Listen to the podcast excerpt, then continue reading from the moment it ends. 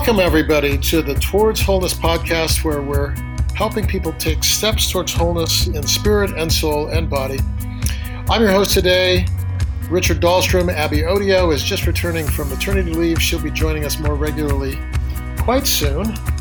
But today, I have a very special guest, Jim Wellman, who's not just a, an author and a professor, but he's a friend of mine. Jim's a professor at the Jackson School of International Studies at University of Washington. Go Huskies. He chairs the Comparative Religion Program and is now leading a new initiative for a Center on Global Christian Studies.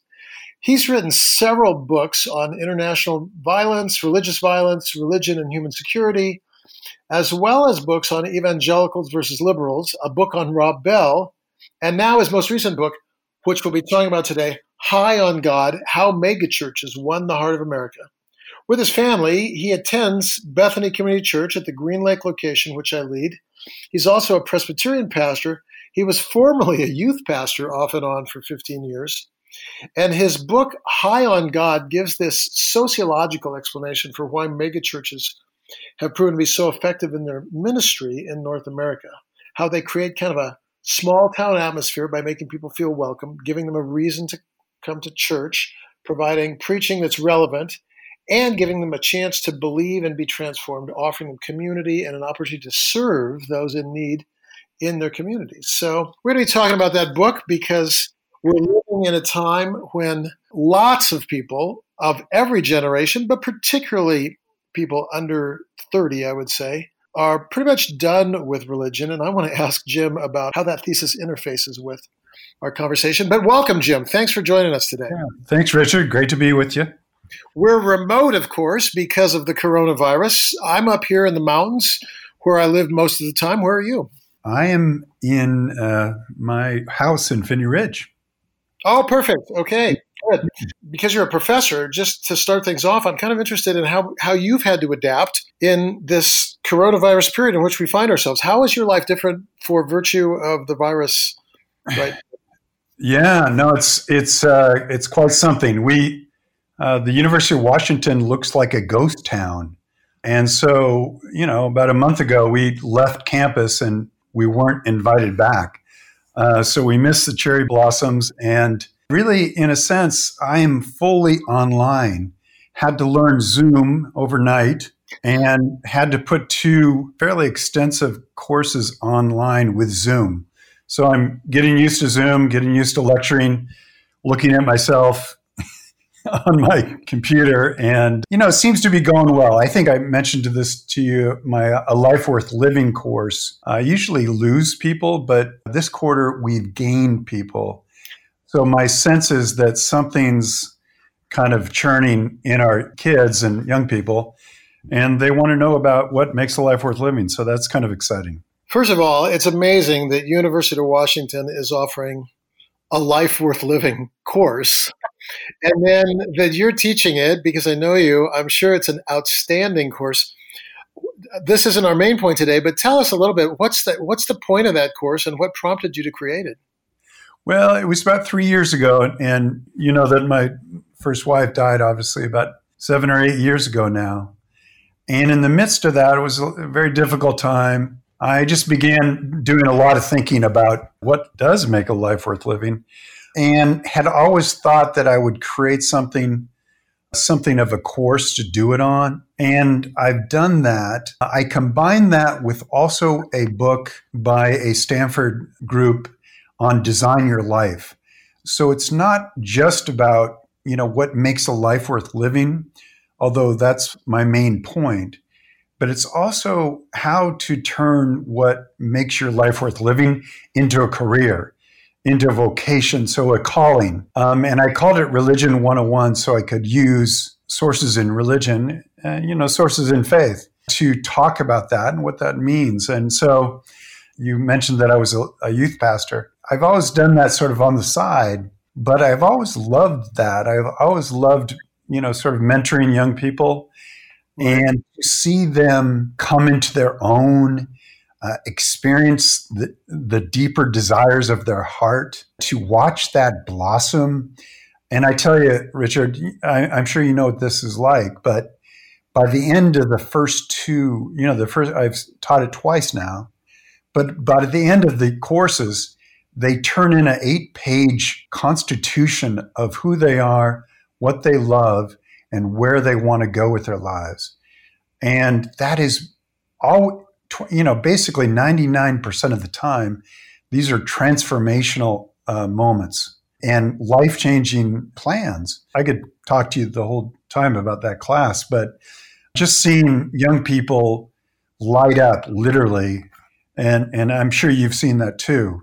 Completely. Uh, there, well, there's nothing like it. And so for me, it's not so much about religion or about transformation through religion, but I've always felt and, and always thought of the Christian faith, the religious faith traditions as basically spiritual, personal, emotional, cognitive, transformational processes. And you can frame that in such a way that you don't, you, you know, you, I can't preach the gospel, obviously, in a, in a classroom like that. Right. Uh, but you can see transformation. And in a sense, you know, the uh, the book High on God was to study sociologically what happens when human beings are high on God.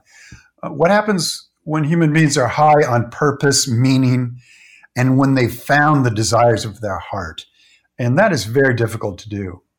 Very difficult. I would say that uh, one of the things that gives me great hope in what you're articulating is like Ecclesiastes chapter 3, right around verse 9 and 10, after that famous to everything there's a season, there's a time to hate and a time to love and a time for war and a time for peace.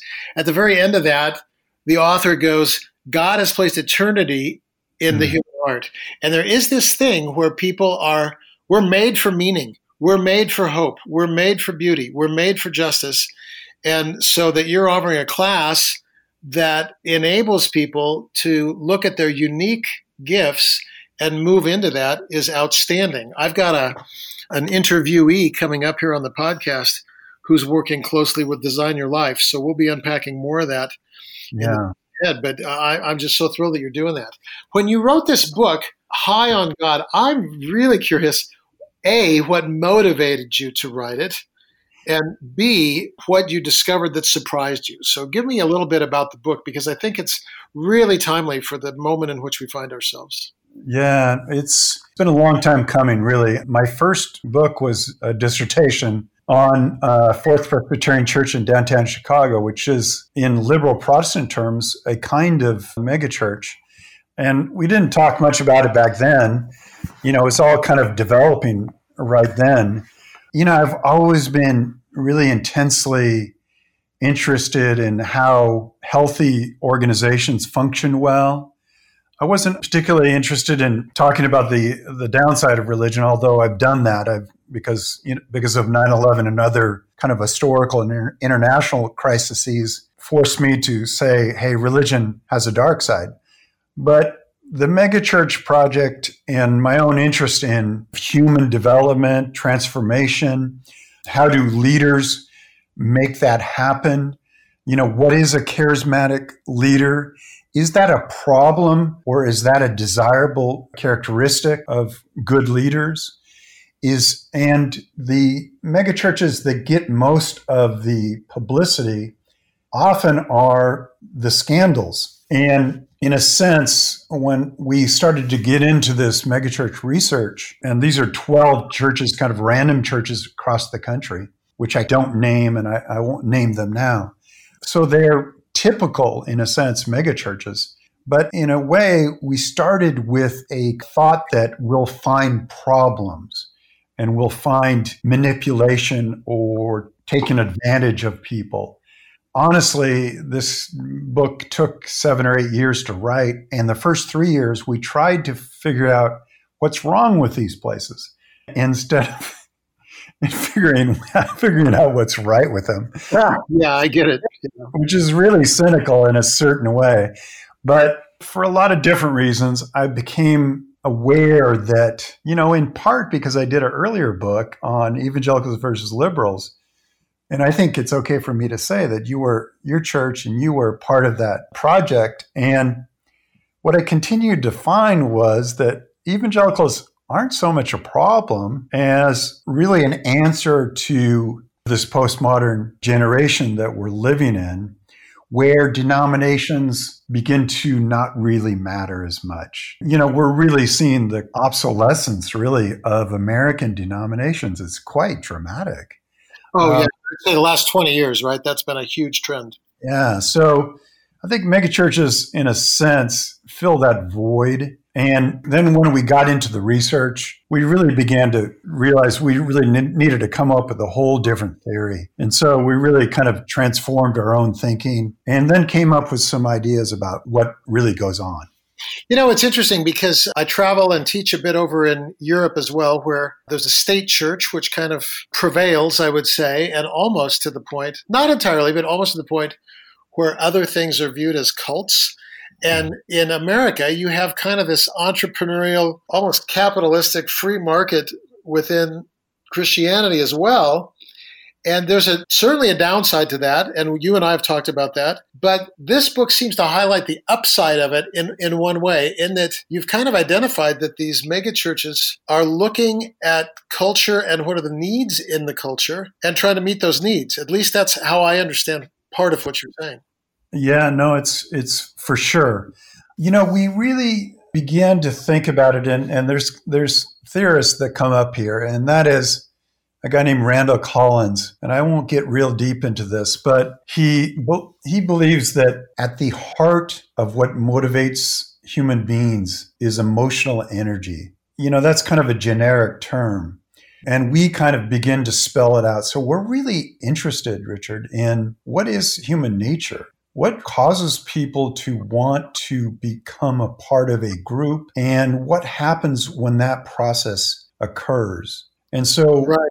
We go back to a, uh, a, a key theme for me was human beings are homo duplex. That is, we are deeply individual, but we desperately need interaction with others.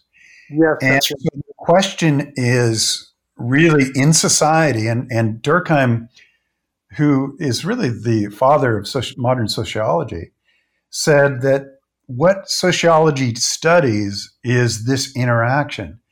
How does a society create something in which individuals can flourish and do it in such a way that they both are able to sacrifice some of their individuality for the sake of the group? Now, you might be thinking, what else is the body of Christ, right? I mean, in, in a certain sense, the body of Christ is the homo duplex. I mean, I, I don't say that really in the book, but I think it's really important because Christ is not just the representative of the self, himself, but of God and the community of faith.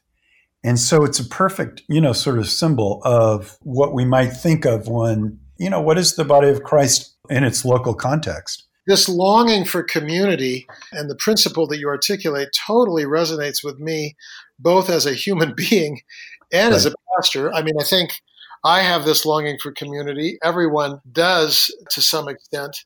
I think what's intriguing to me is the caricature of megachurches often is that this is not a place you'll find community. You'll find a show, You'll find maybe good teaching. You'll find compelling worship. You'll find creativity, but it's too big to find community. And so, how did you find that community itch met in megachurches?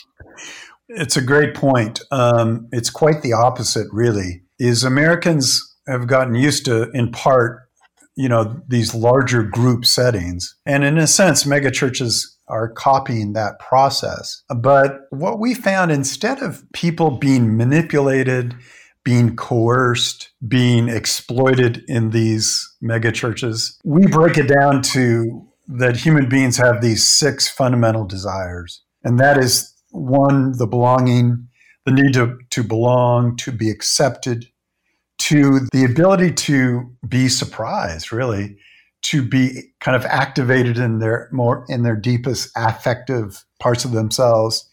Three, to find a reliable leader who is asking questions and answering them in such a way that you feel somehow he or she comes up with answers to the questions that people are asking. And then there's this sense of deliverance or the or the promise of deliverance or the possibility that the problem or the question I'm struggling with at my heart can be solved or overcome. And then megachurches not, not just answer that question, but then they say, hey, we not only help you answer that question, but they, we give you a purpose to serve. Right.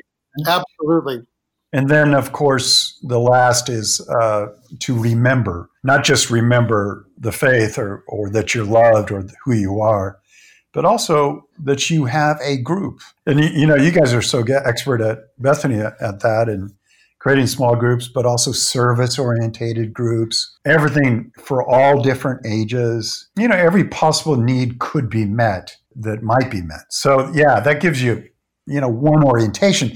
Now, I think you would say, Richard, that sounds pretty good, right? Exactly. Yeah. I, so far, I resonate with what you're saying. Right. So the, the question is is this an exploitive process? Is this a coercive process? Is this sort of being people being coerced into or manipulated into these organizations? And what we say and what I believe is no way, man. You know, human beings, yeah, they can be manipulated and, and people can be fooled, but they're also savvy shoppers, savvy buyers. Right. And they they can smell out a rat. You know, we kind of came to the point where, well, either we're going to believe our data that the extraordinary sense of fulfillment that people experience, or we say it's it's delusional. And you have to be really cynical to go towards the latter. Right.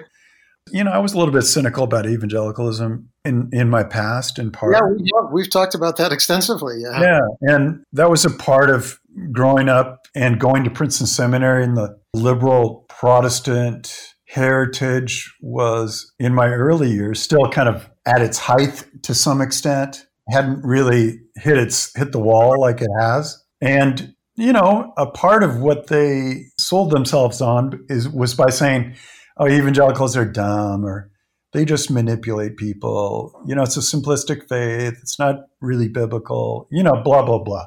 Right. Took me some time to figure out I don't believe that anymore. And I've cleared my mind of that. And that was, I would say that to your listeners, you know, j- just to kind of stand up for academics. Right. And and that's to say, and I really believe this about the University of Washington. We're there to find out what's really going on not to throw our prejudice out and, and get it proven.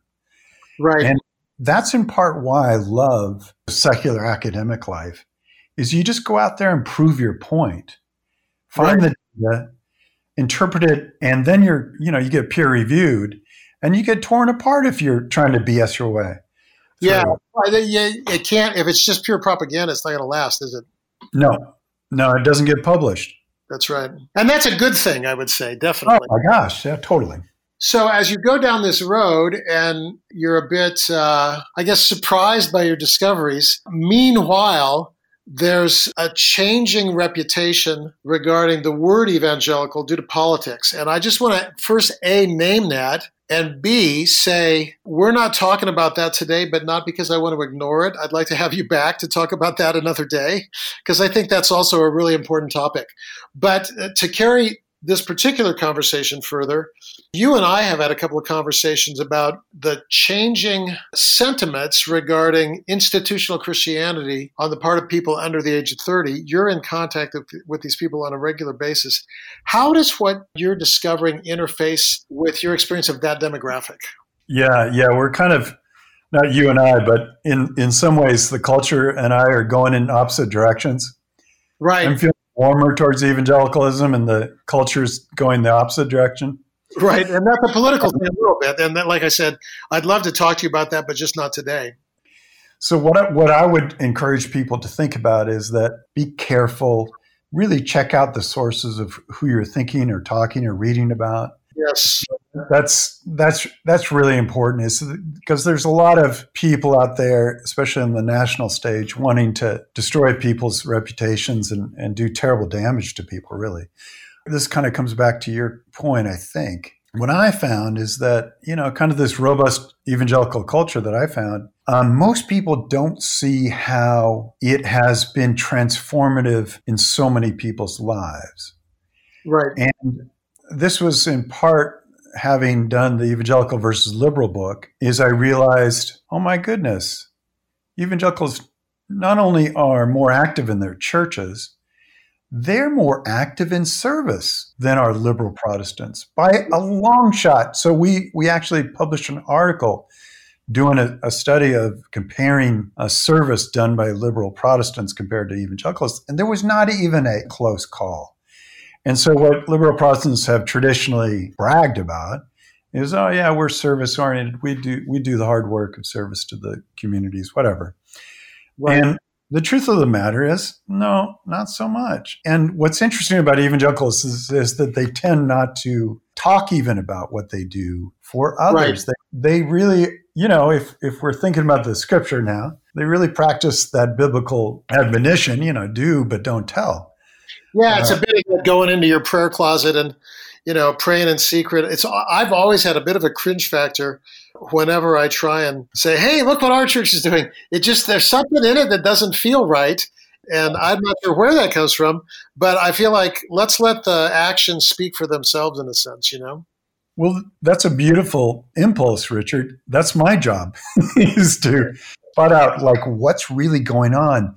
And again and again, I see what you know what Bethany is doing is tremendous in terms of really meeting the needs of people that everyone else is ignoring, especially in these days with, with the COVID 19. You know, what an important thing it is to do is to meet the needs and serve those who are invisible in our society. Yeah. And, the, and the frank uh, lesson for me is that liberal policy has talked a good game, but not done not done that much in, in my mind. You know that that's arguable. You know and, and, this has personal ramifications for me too. I don't know if you want me to talk about that but in, in, part me coming to know evangelicalism and really understanding it from the inside out allowed me to kind of reinvigorate that that kind of evangelical part of my past and i'm not sure i'd call myself an evangelical theologically because you know i think you know me well enough that yeah we've had some good conversations I have some other interests besides that in the Christian tradition. It's a rich and great tradition. But what I found is that, hey, these evangelicals are happy, healthy, great people. And then I marry one. So, you know. and now there you are sitting in the window every Sunday. It's so delightful. Yeah, no. So it's not, uh, you know, this kind of has had an effect on my life. I don't, did that answer that question? I'm not sure. I, I, think it answered the question really well. I, I think uh, one of my main takeaways is to observe that what a community says they're about is less important than what their actual actions reflect. And one of the things that gives me hope is there are a lot of communities that are, to use St. Francis' uh, dictum, they're they're preaching through their actions. They're crossing social divides they're feeding the hungry. They're caring for the homeless. They're they're giving dignity to people on the margins, and they're not making a big splash about it because they don't need to. The calling isn't promotion. The calling is to just be the presence of Jesus. Jesus can promote himself quite well, thank you. and so I, I, love to see that uh, in in churches, and that you have discovered that as a prevailing, not absolute, but a prevailing pattern, and certainly not perfect, and no church is. That just gives me uh, a lot of encouragement and hope in my own job. And my hope would be for listeners as well to say being involved in a community that is seeking to be the presence of Christ is a great way to invest your time and resources. Totally. Yeah, I don't think that can be said enough. I, I just think the national, international news, that's in part why we thought I want to start the Center for Global Christian Studies. You know, and I'm working with Chris Seiple and others on this. And we wanted to tell the real story. And what I mean by that is to get at the empirical facts on the ground. And really, that's why I love being a sociologist, is that we don't want to just hear what people say, but see what they do. Right. Um, right. And, and that's the critical point is is and I think that's that is what Jesus's message is all about. It's what Jesus did, not it's also what he said, obviously. But but if he didn't do something, if he didn't heal the heal the sick, he didn't free the those who were encumbered, nothing would have happened. Absolutely. Yeah, you know, I think uh, Gandhi talked about this a little bit. Remember, he kind of said that your beliefs become your thoughts, your thoughts become your words, your words become your actions, your actions become your habits, your habits become your values, your values become your destiny. So it starts with belief, but Gandhi would say, I can know what somebody believes, not by what they say, but by what they do. And I think Jesus essentially said the same thing when he said, Hey, if you hear these things, you're blessed, not if you hear them, not if you talk about them, not even if you teach them, which is super convicting for me, but yes. if you do them, if you do them. And I, I, I think that's where, in a sense, uh, proving ground of our faith has to be. It sounds like your book points us in that direction, which is a really rich asset. You know, another way to put it, Richard, is that megachurches recreate small towns mm. in cities and in suburbs and etc. Some of us might not think that's a good idea, even, but sort of in the tradition of the mid century, 20th century, they were also places where people kept each other accountable, where people nurtured each other's lives, where people who were invisible were taken in, the homeless were helped, you know, out, my back door or taken into my basement or rooms or so, in other words, these small towns were places where people's needs could be met and they could be nurtured back to health. You know, one of the traditions of, of course, the Christian church is that, you know, we're a hospital. Right. Um, and we are there for all people. And uh, it doesn't matter who you are.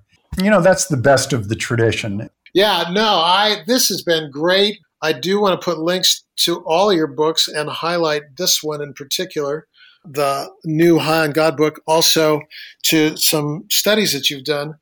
And then, Jim, I really do want to have you back. We talked yesterday about having you back sometime in October to talk how faith and politics intersect. I think it'll be timely. I'm looking forward yeah. to that as well. But uh, thank you so much for taking the time today and investing um, in the Wholeness Podcast.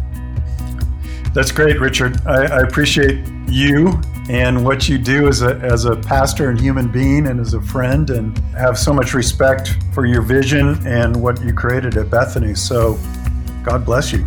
Well, thanks, friend, and best wishes in your teaching uh, teaching this spring quarter. And uh, my hope is that you guys are back in the classroom soon. Okay, thanks, man. All right, see you later, Jim. Okay, take care.